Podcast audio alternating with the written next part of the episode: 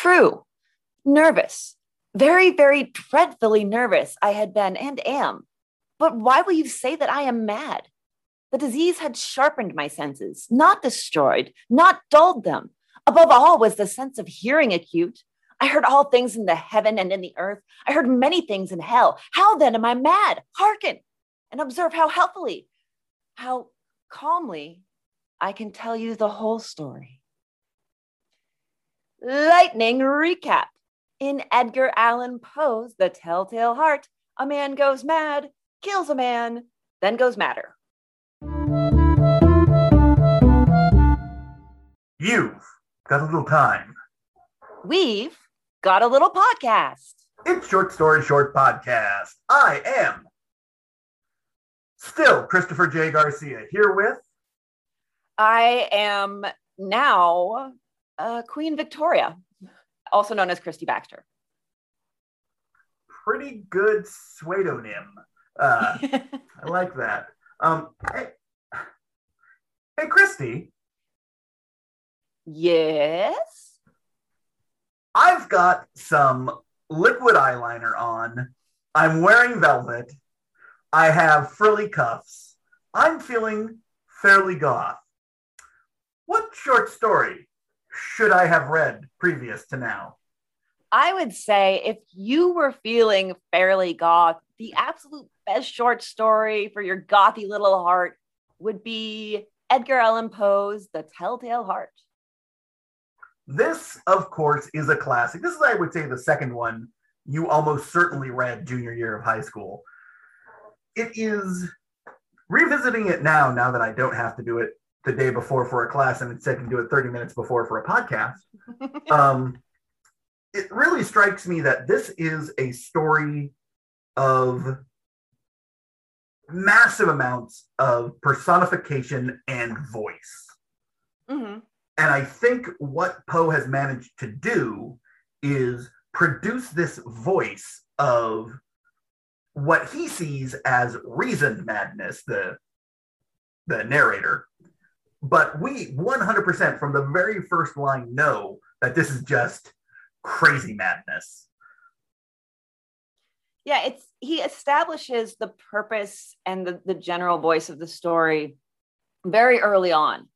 Uh, nervous, very dreadfully nervous. I had been and am, and you know, then immediately the question, but but you think I'm mad? okay, sure. You know, and it, it, it does an excellent job of settling the reader in to the ride that they are in for, buckling them in, as it were. Yeah, and I think actually my the line that really shows me this sort of this it's a descent into madness in a way, but we know from a fact this is sort of the dramatic irony of this one. We know he's full blown uh, Lindsay Lohan 2009 crazy um, from the get go. Leave but, Lindsay alone. hey, we stopped caring about her. Now we care about Brittany. Um, that but, is true. But the section that really shows sort of that progression is uh, now this is the point. You fancy me mad. Madmen know nothing. He's literally saying that, you know, I'm not crazy because I know what's going on, but we know he's crazy. Yeah, because he describes what he believes to be going on, and we can objectively perceive that as not the product of a sane working mind. But yeah. he can't perceive that. And, you know, in so many ways, what Poe does is he uses language in a very, very precise way. And what's amazing is in this story, more so than in any other story Poe I can think of ever having read, um, having read at least three Poe stories, um, I can say this one is minimalist compared to all the rest. That he does get into that sort of that verbose, uh, I'm going to tell you exactly what everything is, and you're going to shut the hell up and sit there. Uh, but instead, here it's everything is sort of snippets. Uh, you know, uh, the officers were satisfied. My manners had convinced them. I was singularly at ease. I mean, it's just there's not a lot of commas in this thing. That is very true. Uh, he does earn those longer sentences full of em dashes, which I uh, I am a, a soul sister to Poe in the love of em dashes. I am quite the em dash aficionado. For those who don't know, because it's actually not as widely known as I thought, the em dash is the, the longer hyphen. Uh, I've, I've had to teach my, my students that many times. they all look at me like I've, I've got like a bat on my head or something when I'm trying to say like, oh, em dashes. And they're like, what the hell? so. Is that a bat? He's looking very closely at the camera and uh, no, that's my headphones. So, so yeah, this, this sort of, and, and the em dashes contribute so heavily to the voice that you couldn't take them out and have it be the same because they are, in this case, the sign of a disordered mind. When I'm using them, it's just because it's a it's a it's a crutch. I think that's actually a really good point. I think that where what Poe has done here that is fascinating is this is the ultimate example of tell don't show. We are being told this story. And one of the reasons why Poe is so influential, that's the word I was looking for. um, a lot of hand motions to get to that influence. Um, he's so influential is that he took the way his characters speak and he altered it just enough to fit to his premise. And when you look at the people who came after Poe, uh, people, particularly I'm thinking of William Hope Hodgson, uh, to a degree, H.P. Lovecraft, um, who honestly, he sounds like he should be some sort of fuzzy little character. I am H.P. Lovecraft. Uh, but, uh, and they took that idea and they ran with it. And in particular, from the Telltale Heart, what they took was the ability to use the way people speak to institute madness within the character flow and ultimately to the plot. The plot here is super simple. And the story is actually, it's a lot shorter than I remember it being. But uh, that simplicity, I think, leaves all of this room for Poe's character to be Poe-like. Yeah, it is it is very much shorter than I remembered. I, am on board with you on with that. I was like, oh, we're at, we're at the end already. Oh my, that was quick. I actually was wondering if perhaps there was more to it that was for some reason not being shown on the Poe Museum website where I was reading it. But I was like, no, I remember this is how it ended. and Chris got it from the exact same source. so yeah, he does. This is really, I think, an excellent portrayal of somebody whose whose mind and sanity are disintegrating. It's it's something that Poe was so good at, possibly with good reason. I'm not always one to conflate an author's portrayals in fiction with their real life, but we do know enough about Poe's life to kind of wonder how much of might be inspired by true, not events, but at least feelings, maybe thoughts, emotions. So, yeah, I do feel like it's this amazing portrayal that really gets inside this mind. Uh, that, of course, the thing about that they say about insanity, as they, they used to call it, was, you know, that the insane don't know they're insane when you're having delusions you don't know they're ha- you're having delusions because they feel real to you because that's what a delusion is a false th- premise that feels real to you. And he really manages to get that across in the fiction that we are dealing with the most reliable of unreliable narrators. It's somebody who's telling us the absolute truth about his experience because he feels that it will vindicate him and in the end it damns him Correct. Uh, there it is. Raise my cup. I think one of the interesting things about this is we know who the speaker is. Who's the listener? That's an excellent question. Um, all of us? And see, and that's what makes me so interesting. Like it, when it gets portrayed typically in adaptations, it's he's confessing to the fuzz, uh, the flatfoots, the G-men. Uh, and the, particularly the very last line, villains, I shrieked. Dissemble no more. I admit the deed. Tear up the planks. Here, here. It is the beating of this hideous heart. Um, which seems to indicate that this is a confession to a specific force. My other reading, though, as I often do, I think he's talking to himself. Ooh, I like that because I do disagree with the version where he's telling this story to officers simply because the prose proves that wrong. It's the, next last paragraph. The officers were satisfied. I mean, I know that we're dealing with with somebody who's on shaky ground mental health wise, but I don't think that he would talk about them like they weren't there if he was telling them exactly what was happening or had happened. Um, it maybe could be, if we wanted to go with uh, deeper into reality, as it were, it could be a jury. Hmm. It could be a uh, doctor in a uh, old timey sanitarium. It could just be a. Then you go to shed a few pounds or to get crazy. Wait, I I think I've just been using them interchangeably the whole time and always meaning a you know old timey mental hospital. Possibly, uh, but uh, and I think the only thing that this proves that is at the very end when he says "villain dissemble no more." It seems like he's obviously in the place of the offense where he's digging, where he's getting at the heart, which makes me think it's other officers. Uh, I still disagree with that because I think that's what he said in the moment to the officers. He, that that's in his recounting of it. It's just another part of his retelling of of the incident.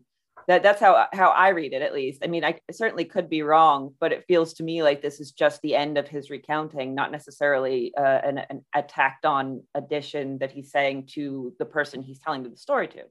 Hmm. A fair point. Also, I've been known to be wrong before.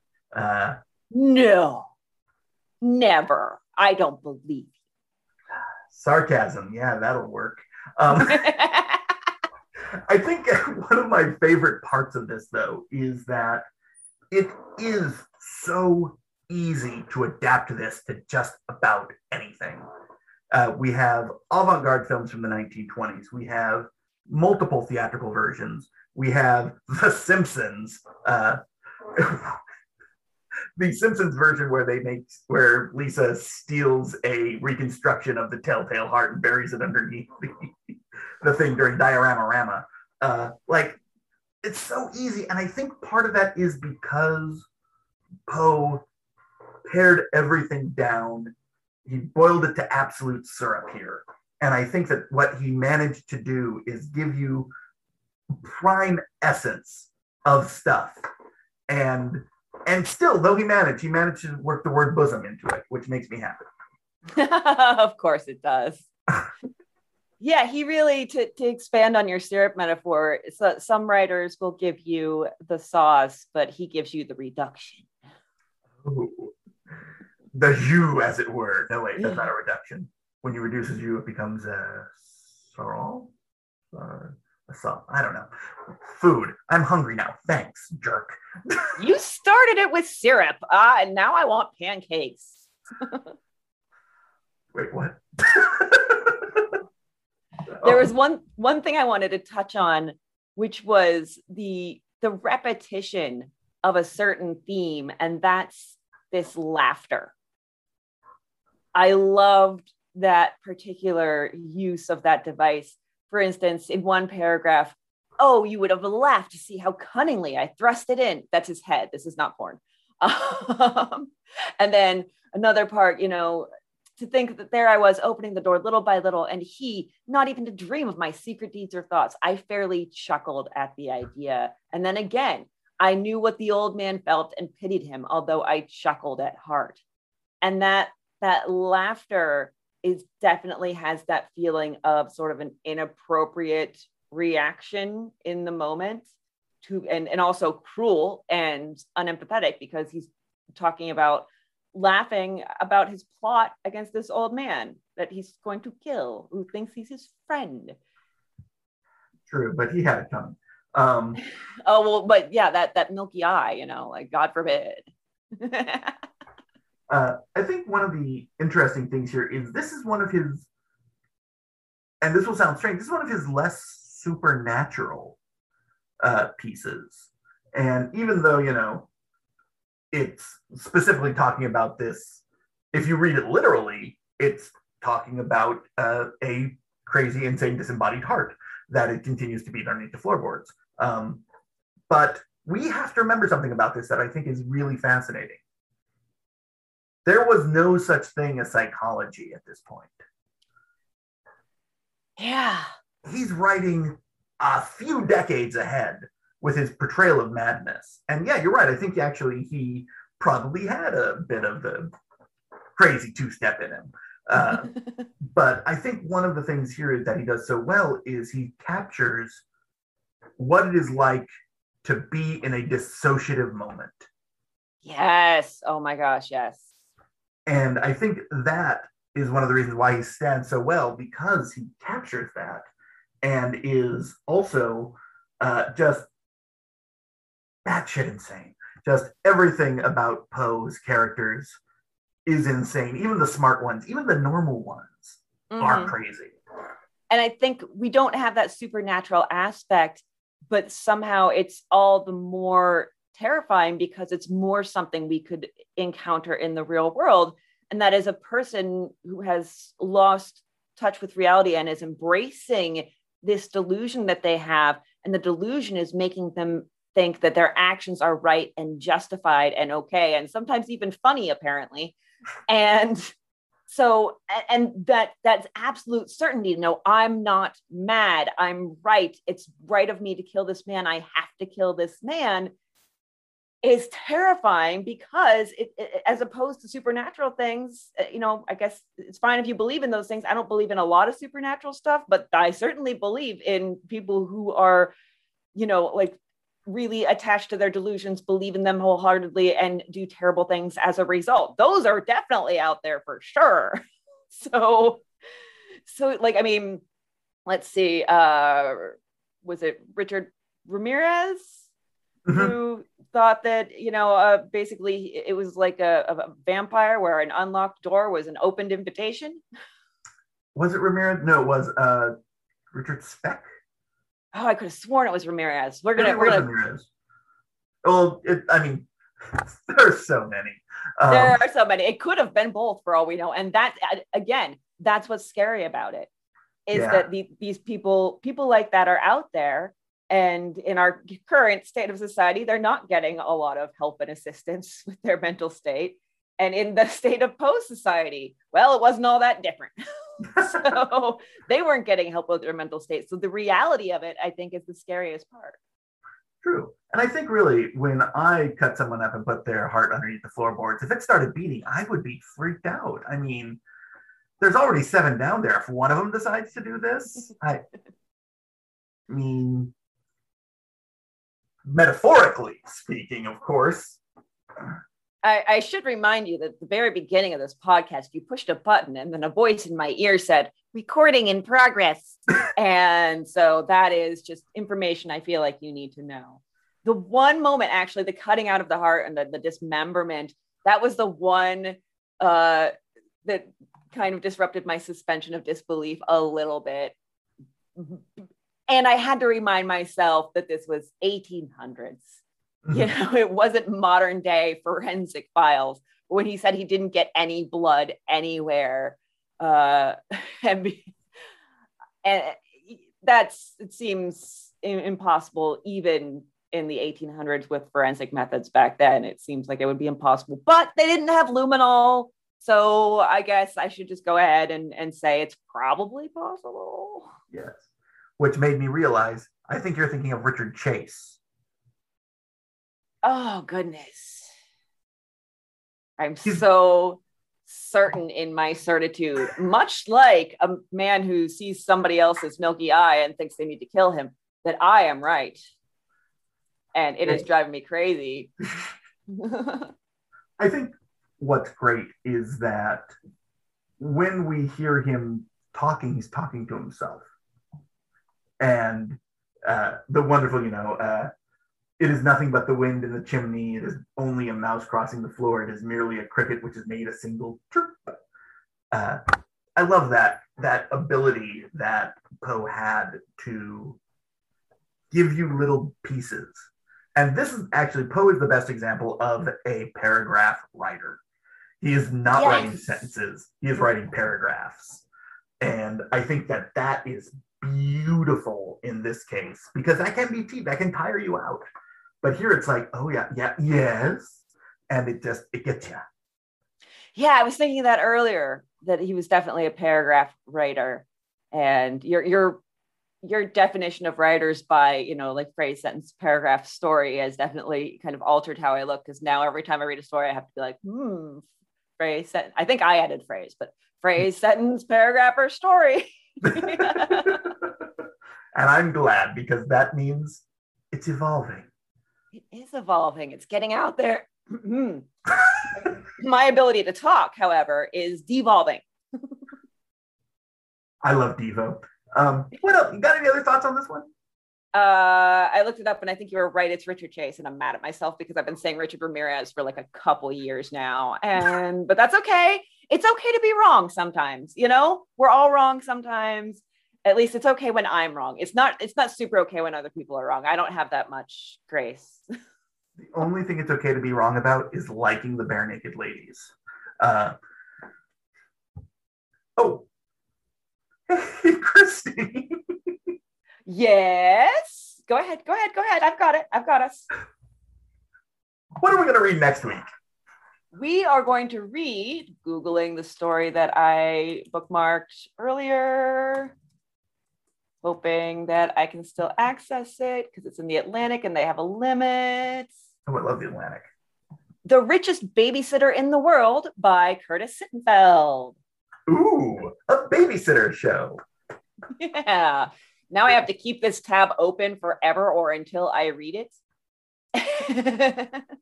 so until 30 minutes before our next episode. Yes. So uh, and for the next six days and 23 and a half hours. Correct. Well then, I think I think Poe would be pleased with our work. Agreed. I guess. Okay. I don't know. you look uncertain now. well, no, it was just the beating of the hideous heart. Oh, number number eight. I might be having a heart attack. Uh, oh no. yeah. Well, in that case, this has been short story short podcast.